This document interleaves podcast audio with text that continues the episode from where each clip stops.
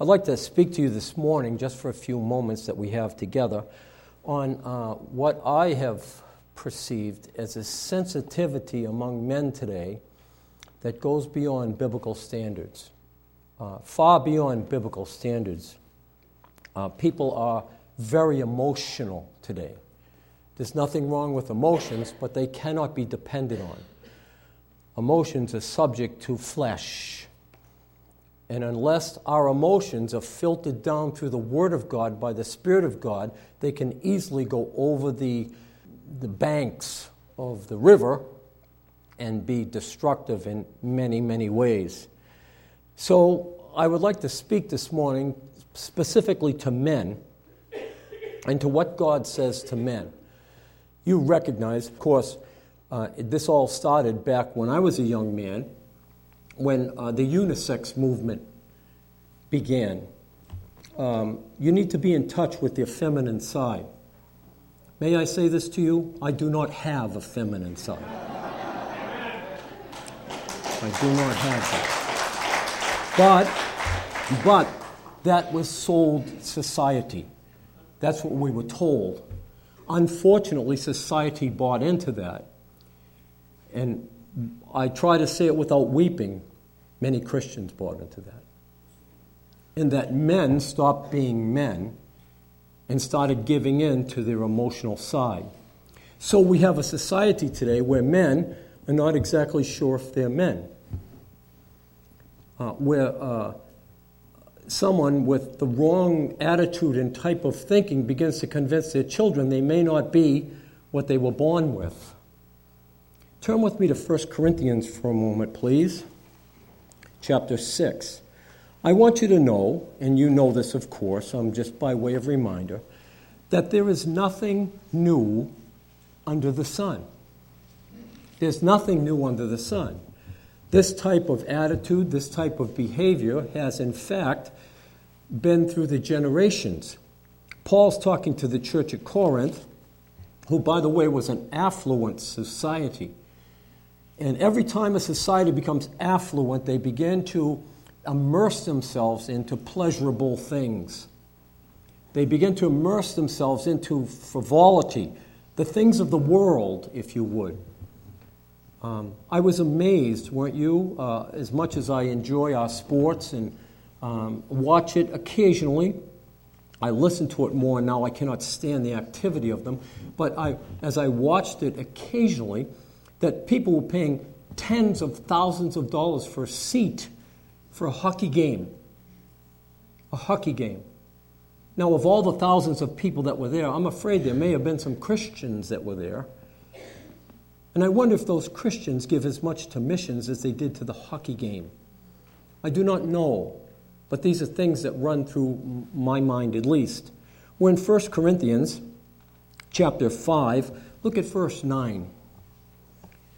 Know ye not that the unrighteous shall not inherit the kingdom of God?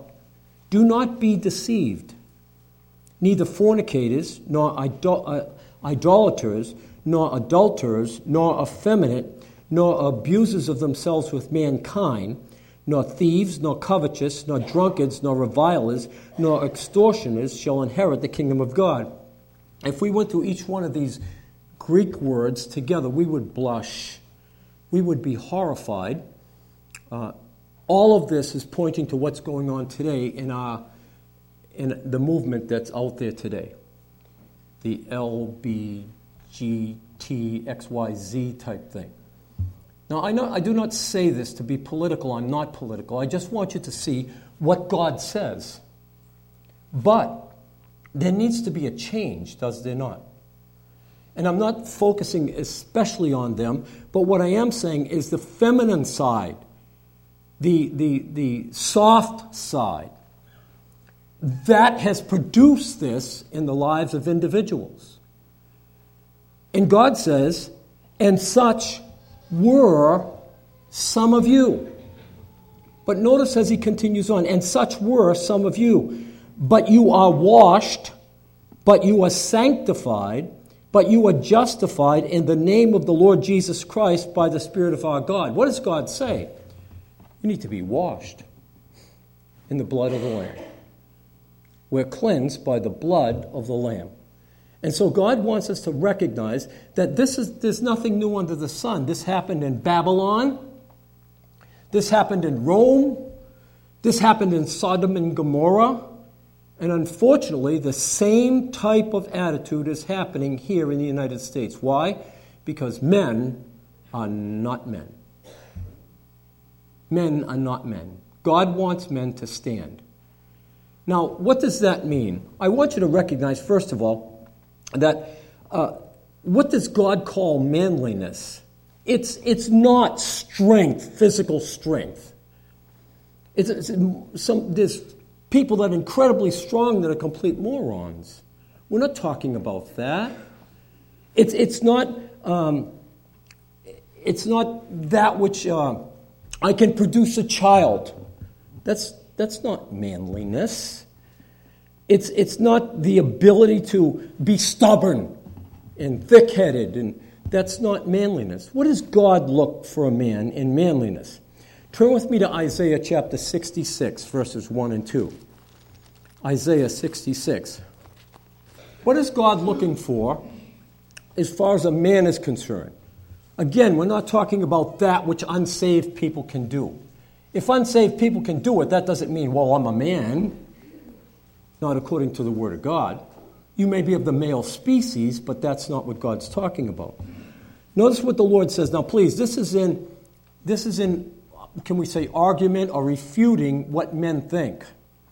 I won't have you turn there, but if you went back to the 50th Psalm, God is speaking, of course, by the Spirit of God through the Word of God.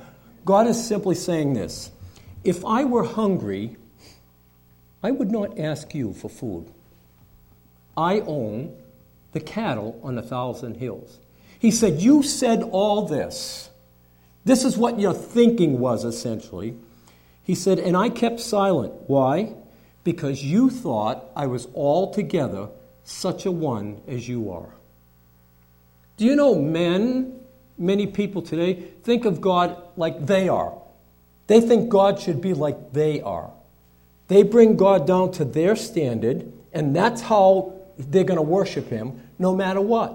God says, No, I'm altogether different. My ways are not your ways. My thoughts are not your thoughts. Isaiah 66. Thus saith the Lord The heavens are my throne, and the earth is my footstool. Where is the house that you build unto me, and where is the place of my rest? For all those things hath my hand made, and all those things have been, saith the Lord. So God's just simply explaining to his people, Israel, that he's sovereignly in control of everything. And though they're going to build him a house and a place of worship, that's not where he's going to dwell. He made these things. Think about this. God created the tree that the Lord Jesus Christ hung upon. He's God. He's different. His ways are not our ways. The whole Bible is all about God, it's not about you. It's all about who He is and His purposes. And then He says this, so interesting. But to this person, to this man will I look, even to him that is of a poor and contrite spirit and trembles at my word. What a passage of Scripture. What does it mean to tremble at the Word of God? It simply means this that a man a woman of God, particularly pointed to the men here, a man of God is to make sure he looks at God's word, believes God's word, and then does God's word. See, if you believe it, you're going to do it, right? I meet all kinds of people today call themselves Christians, and they're not interested in doing the word of God. Well, listen, don't call yourself a Christian then. Because God says you must be a doer of the word and not a hearer only. If you're not a doer of the word, that is, believe unto salvation and then live unto sanctification, if you don't do that, then you're not a Christian at all. You're just simply not. You say, well, you have no right to judge. I haven't, God has. He's the sovereign judge. So when God tells us he's looking for a man to tremble at his word, what does he, what does he mean? He's one that looks at the word of God, believes the word of God, and then does the word of God. Why? Because God means what he says and always says what he means. recognize, of course, of course, this goes beyond without saying, but I can only have the power of God through the Spirit of God, the facilitator of God. The Spirit of God dwelling in me uses the Word of God in me to live a life that's complete in Christ Jesus, mature in Christ Jesus. So it's always the Spirit of God. But notice from the Scriptures, it's a responsibility, it's not an option. Once I've believed on the Lord Jesus Christ as Savior, I don't have an option to do anything else but live according to the Word of God. It is required among stewards that a man be found faithful. It's not an option, it's a requirement. And that takes a man. Why? Because this world is totally against that. This world is totally against men being men. You need to be sensitive. Listen, sensitive and biblical are not always the same thing. We need to be sensitive biblically. That means love, right? But it, it's, it's within the parameters of love. Love does not rejoice in iniquity, it rejoices in truth. We need to make sure that we're fixed upon what God's word says. Why? Because that's what God requires of men. But you don't get it, Pastor Bill. I get it. I understand. But here's what God said. In a world that disclaims the Word of God, you're going to listen to what they say? Go back to the Bible. Always go back to the Word of God. Now, why is that? Well, God said it. There used to be a Bible study years ago. God said it, I believe it, and that settles it. Can I say it this way? God said it, and that settles it, whether you believe it or not. Forever, O Lord, is thy word settled in heaven. There it is. You're not going to get away with it. Well, you know, Jesus loves me. Of course, he loves you. He gave his life for you. But if you love him, you'll keep his commandments. That's what the scriptures tell us. This is, this is very poignant. I recognize that.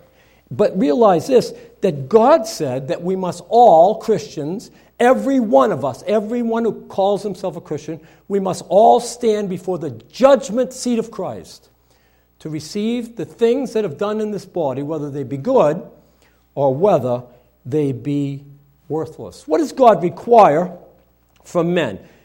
Just simply to believe his word and to act accordingly.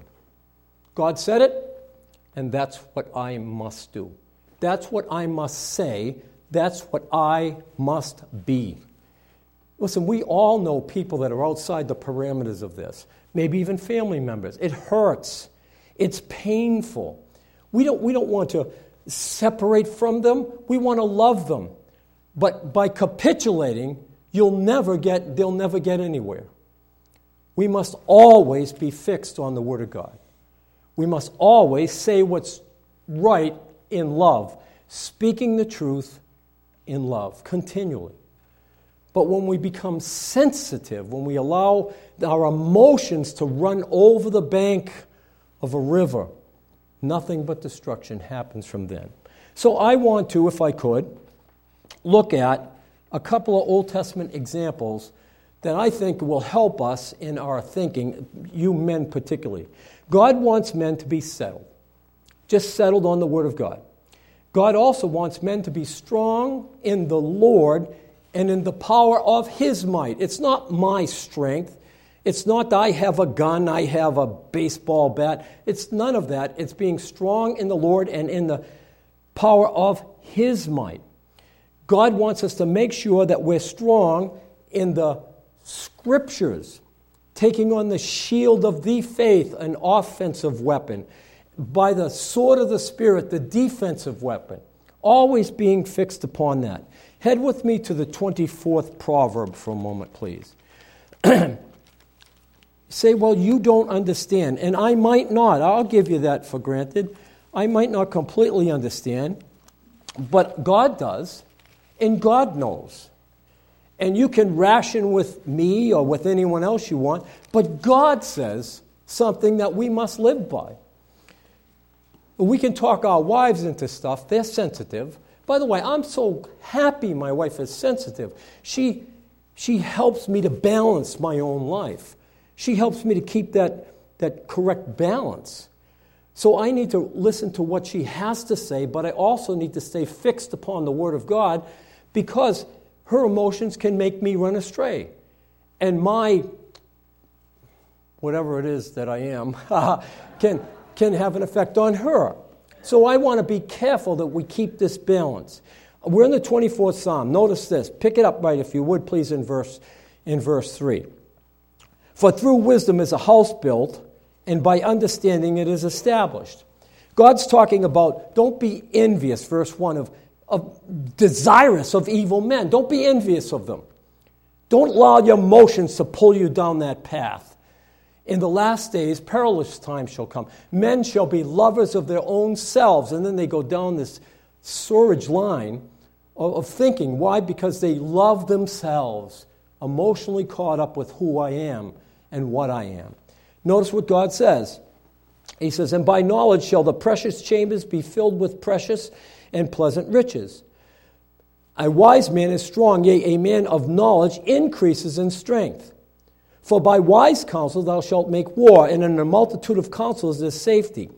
Skip down, if you would, now, please, to the passage I want to uh, focus on.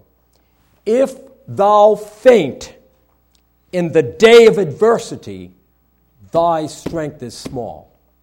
If you cave in, if you fold up in the day of adversity, it's because you have not believed God. It's on you, it's not on Him. Now, this is not talking about a momentary weakness that can come upon all of us. It's not talking about a, you know, uh, just something that's overpowering that can, uh, can overcome me. That's not what God's talking about. But God's talking about when uh, the day of adversity comes. If you fold up and don't recover from that, you have weak faith, little faith. Those is because of emotions. Now, we want to continue on this thought because I can see some looks on some faces here that are frightening me. So let's go on a little further. What will happen when the day of adversity comes? Well, you, you, you'll be shocked by it. I, I've been shocked by many things in my life. You, you'll be unsettled by it for a few minutes. But then the Spirit of God has to speak through this, does he not? Of course he does. And what will he say? He said, Sir, I want you to remember this that you're my child. You belong to me. And my grace is sufficient for you, that you need to rest upon me. If you go after anything, any adversity in your emotions, you will lose every time. You must go at adversity through God's Word. Now, I don't know if you're like me, men. When something happens, the first thing I do is try and figure it out. I don't know about you. How am I going to do that? And the wheels are clicking and everything else. And finally, the Spirit of God says, Let's think this through. What do I say? What does my word say about this? No, secondly, in all of this, God says all things work together for good. God has allowed something to enter into your life, and He has a plan and He has a purpose in that. Thirdly, whatever enters my life filters through the hands of the living God.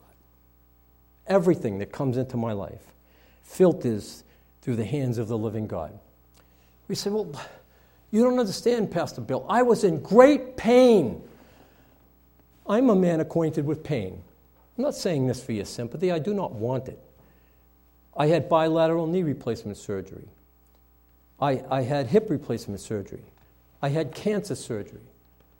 I even had a kidney stone. it was worse than all of them. But I understand pain. I know what that's like. I recognize that. But you know, sooner or later, the Spirit of God has to speak to you and say, listen, I have allowed this in your life. My grace is sufficient for thee. A man must come to that conclusion sooner or later, or he will continue to wallow in the misery of his life. It's just the way it is, folks. I'm not pointing at anyone or anything, but recognize this. You must have the strength to recognize who God is and his purposes, and to continue on in that. Let's look at a person, if we can, please. Head with me to the book of Ezra, Ezra chapter 10. That's right after the Kings, of course, and Chronicles, and then Ezra. Ezra was a man of God, a great man of God. May I say that, please?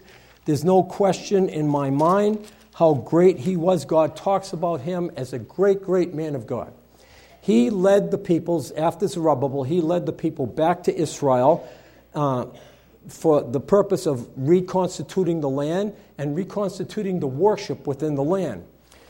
He's there several months, even unto several years, and he finds out, he finds out the people are doing exactly the same thing that got them evicted from the land by God. Exactly the same thing.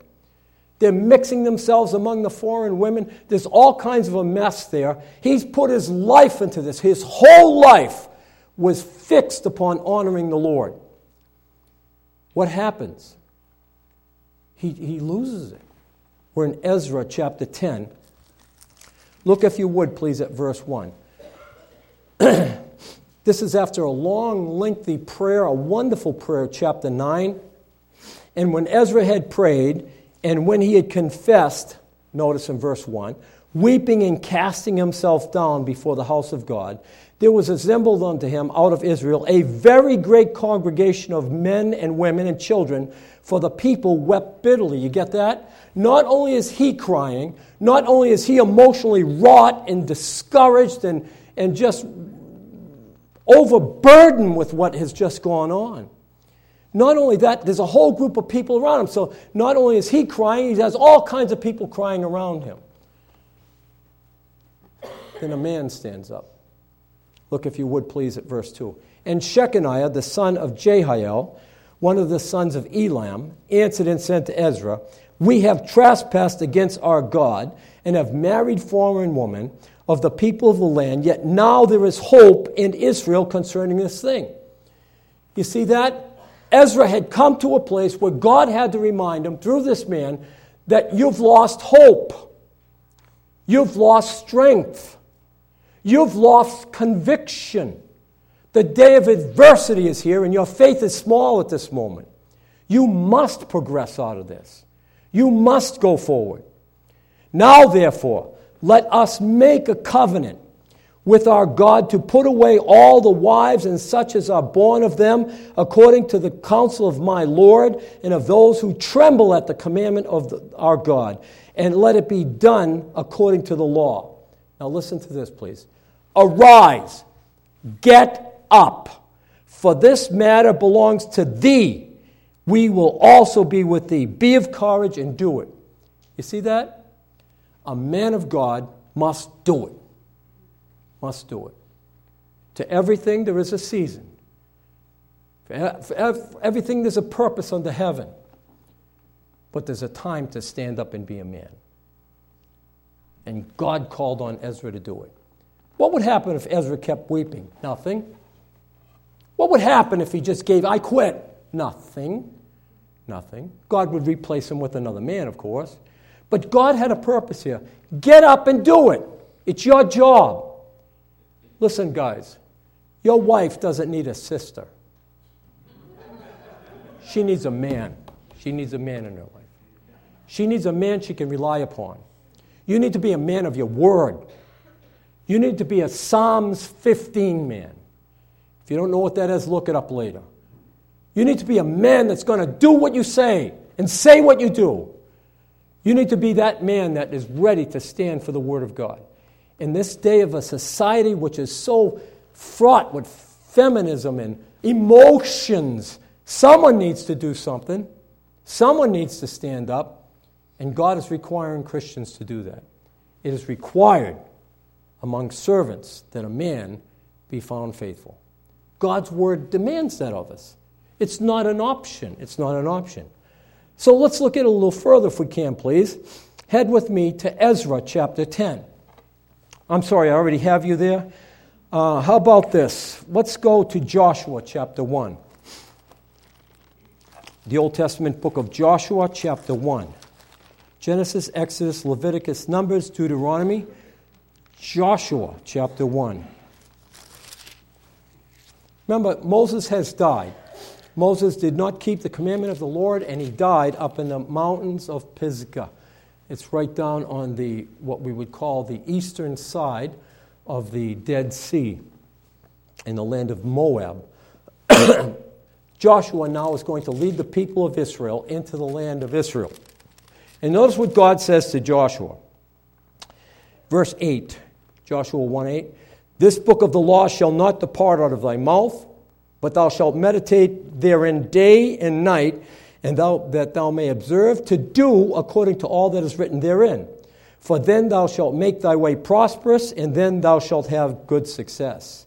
Have I not commanded thee? Be strong, be of good courage.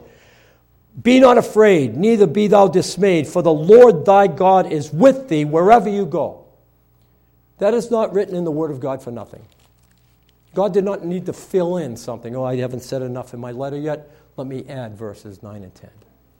This is written for a purpose, so that you and I, every word of God is pure, so that you and I, all scripture is given by inspiration of God, so that you and I may read this and recognize God's demanding something here.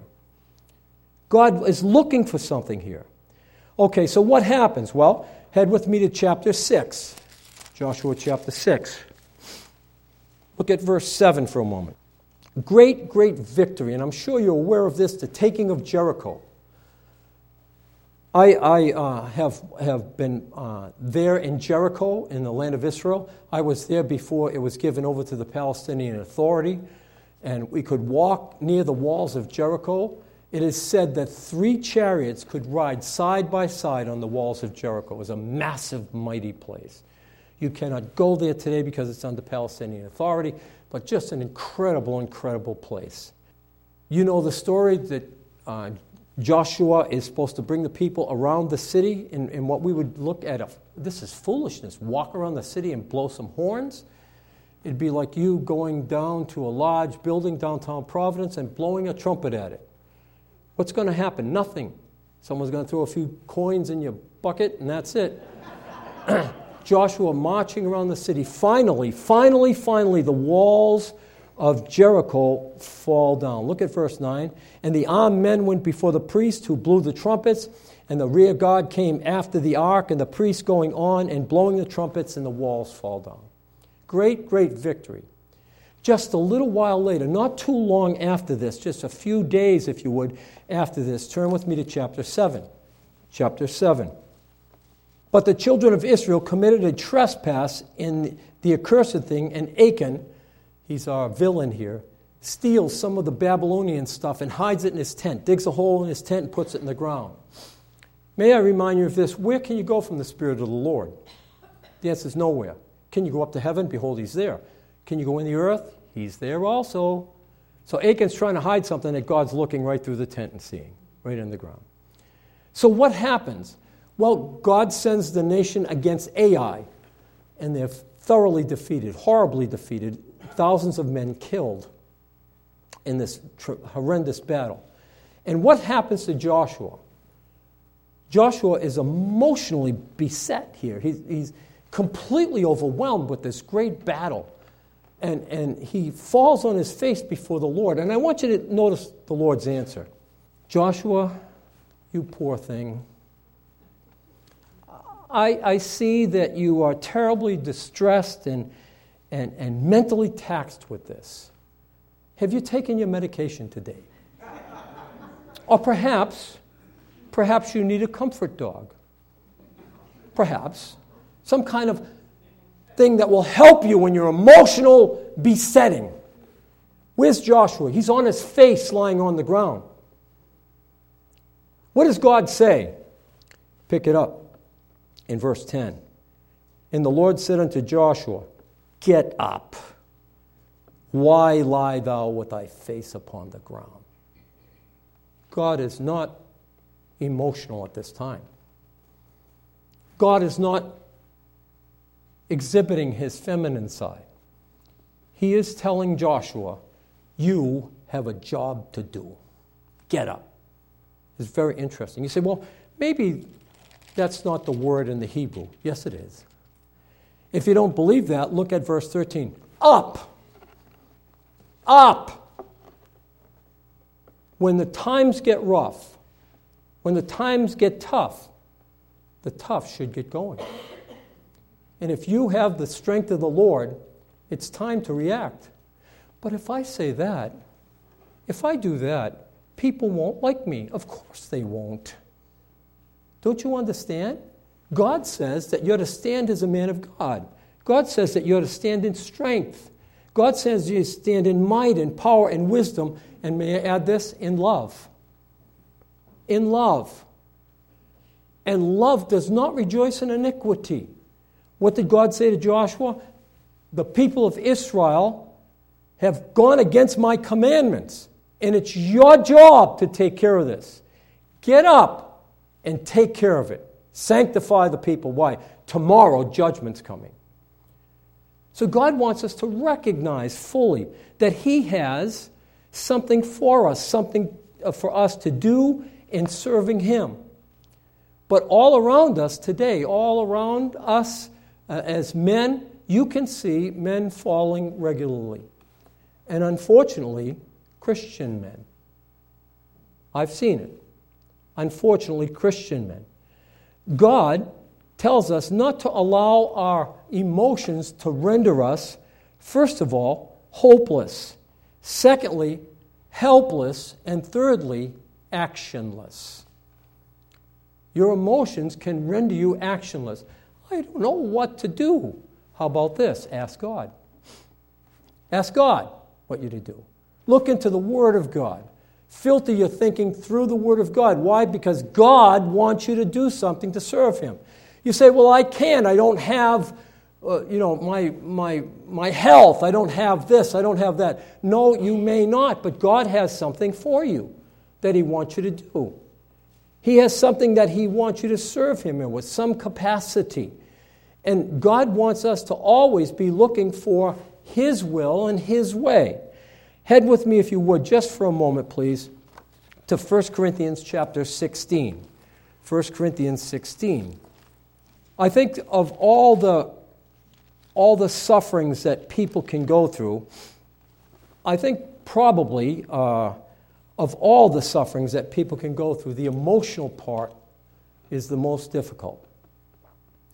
I hesitated to tell you this, but, but I'm, I'm going to tell you it anyway. As a young man, as a young child, I was not wanted. I'm not looking for your emotion. I don't want him. But as a young man, I was not wanted. It seemed like I came too early and I was a problem uh, for the fun that could be had. I was kind of in the way. And I lived my whole life like this. I do not want to belittle anyone, but I was told that it was better probably that I was drowned like a rodent when I was young, uh, so that way I wouldn't be in the way.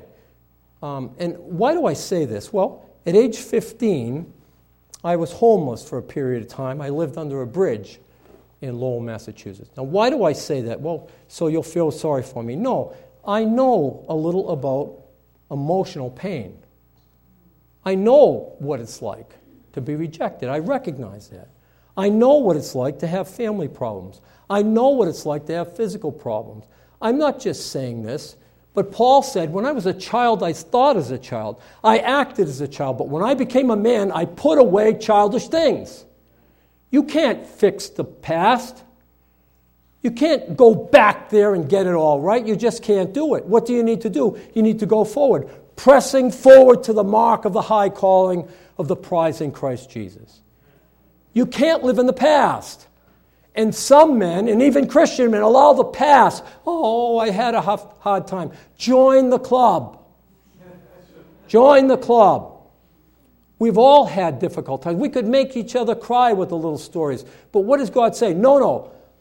Act like a man. We're in 1 Corinthians 16. Look, if you would, please, at verse 13. 1 Corinthians 16, and I am interested in verse 13. Watch. My uh, King James Bible says, watch, be alert. Heads up, sir. Be alert. Stand fast. You know what that means? Stand on solid ground. The only solid ground I know is the rock, the Lord Jesus Christ. Watch, stand fast. Notice, what are you standing fast? In the faith, the Word of God. How do you resist the devil? 1 Peter 5. How do you resist the devil? In the faith. It's the word of God that always counts. Watch, stand fast in the faith. Quit or conduct yourself like men. I don't want someone sniveling. I want someone that can help me. I want a man to help me. Your wife wants a man to lead the family. Your company wants a man to act like a man. God wants men to be men. Why? As examples to the world round about us. Why? Because if we conduct ourselves, Peter tells us, like men, and the whole world is falling down around us, which it is, they'll ask a reason for the hope that's within you. But if you snivel and cry with them, they're not going to look to you for anything. They don't want it. They want a man who's going to stand like a man. my mother, my, no, leave your mother out of this. My wife and I, we contracted a, a plumber to come to our house to do some plumbing work. We just moved.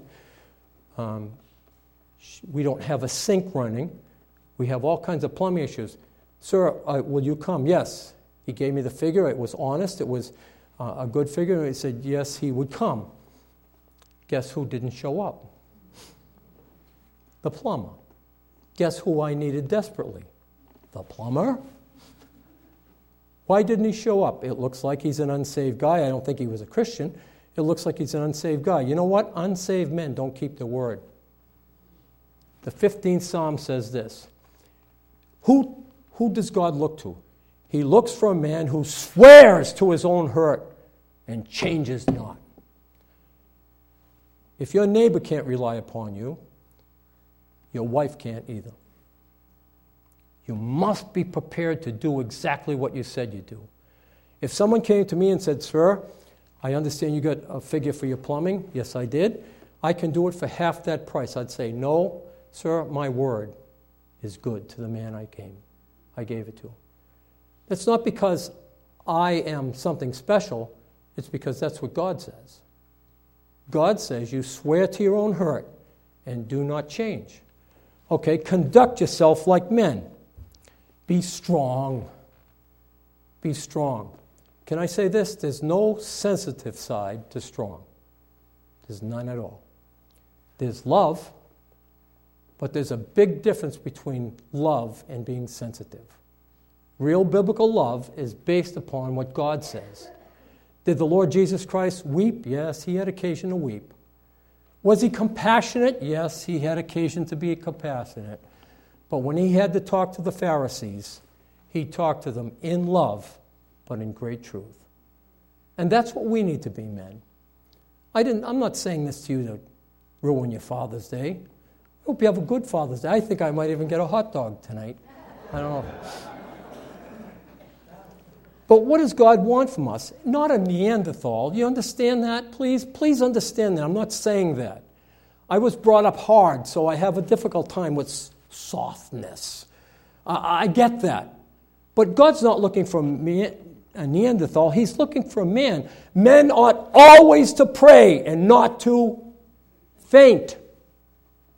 To faint is to be rendered uh, unable, weakness. Men ought always to pray. Remember our verse from the book of Isaiah? Remember our verse from Proverbs? What does God say? We're not to faint. Galatians 6 9. Let us not be weary in well doing, for in due season we shall reap if we faint not. Hebrews chapter 12 and verse 3. Consider him that endured such contradiction, essentially, for you lest you be weary and faint in your minds. Hebrews 12, 5. My son, despise not the chastening of the Lord, nor faint when you are rebuked of him. Turn with me to Isaiah 40 and we'll stop. Isaiah chapter 40. Say, well, what do you know, Pastor Bill? You came from a good home. No, I didn't. What do you know, Pastor Bill? You never experienced pain. Yes, I have. Pastor Bill, what do you know? You never experienced weakness. Yes, I have. But this one thing I know God says something, And that's what I need to do. Amen. That's what I need to do. Isaiah 40, we'll stop in when I read this. Verse 28. Hast thou not known? God speaking to the children of Israel. This is this, he's talking to through Isaiah, he's talking to the people in the northern ten tribes. They've long since gone apostate from God. All that's left that's even ink, an inkling of honoring God is the two tribes in the south. And Isaiah is writing to them to, to strengthen themselves. He does not want to judge him. God has no pleasure in the death of the wicked. He does not want that. But he has said something, and he's going to keep his word. Hast thou not known? Hast thou not heard that the everlasting God, the Lord, the creator of the ends of the earth, fainteth not, neither is weary? There's no searching of his understanding. God is beyond you. God is greater than you are. Just go back to Him. He's not weak like you are, He's not mentally taxed like you are, He's not concerned like you are. Just rely on Him, believe Him. Verse 20 He giveth power to the faint, and to those who have no might, He increases strength. That's me. That's me. He giveth power to the faint, and to those who have no might, he increases strength. Even youth, youth shall faint. I've seen it. Haven't you? Seen young, strong men fold up like a cheap suit? I've seen that. But what does God say? But they that wait upon the Lord. The word wait there is confidence, strength, reliance. Those who rely upon the Lord shall renew their strength. They shall mount up with wings like eagles. They shall run and not be weary. They shall walk and not faint. That's a promise from the Word of God. What a perfect promise. What a perfect promise for Father's Day. If you haven't been through adversity, you will. If you haven't been through heartache, you will. If you haven't been through physical pain, you will. But where's my reliance? Is it on me? It's on God. God's word says something. And you and I need to rely upon the word of God, to be doers of that word and not hearers only. Every verse in this Bible, there's nothing in here insignificant. It's all about who God is and his purposes. God wants us to wait have confidence in, rely upon the Lord. Happy Father's Day to all of you. Let's pray. Father, thank you for the Word of God. And Father, I, I know this is difficult. It, it's even, in some ways, uh, tough for people to hear. And yet, Lord, your Word is, is that which holds us to a accountability. I pray for every man in this room that they would be strong, not not in physical strength necessarily, but spiritual strength, that they would be strengthened with all might by your Spirit in the inner man, that they would let the word of Christ dwell in them richly. That, Father, we would turn to you in the days of adversity. Lord, we're, we're swimming in a sea of iniquity right now in this world. And yet, Father, we need not succumb. We need not fall prey to those who are desiring to take the Bible away from the world. Help us, Lord, to stand fast. Help us not to be deceived by satanic uh, abilities. Help us not to be deceived by emotions. Help us, Lord, to stand fast in the Word of God. Lord, we, like Ezra and, and so many others, are looking at times, Lord, for, for something tangible that we can touch. We know that we shall receive the end of our faith, even the salvation of our souls in glory because our faith is not based upon things that are seen, but things that are not seen by the Word of God. Father, thank you for this time. We pray in Jesus' name. Amen.